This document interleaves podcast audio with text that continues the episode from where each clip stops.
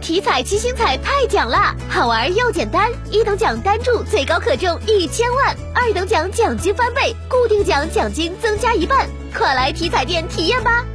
中国体育彩票。当地时间五月二十九号，世卫组织发布疾病信息通报。五月十三号至二十六号期间，已经有二十三个非猴痘流行国家和地区向世卫组织上报了两百五十七例猴痘确诊病例，还有大约一百二十例疑似病例。世卫组织预计，随着监测范围的扩大，还将发现更多猴痘病例。病毒可能已经传播了数周或者是更长的时间，而未被发现，而且存在着广泛的人际传播。世卫组织将猴痘的全球公共卫生风险评估为中等。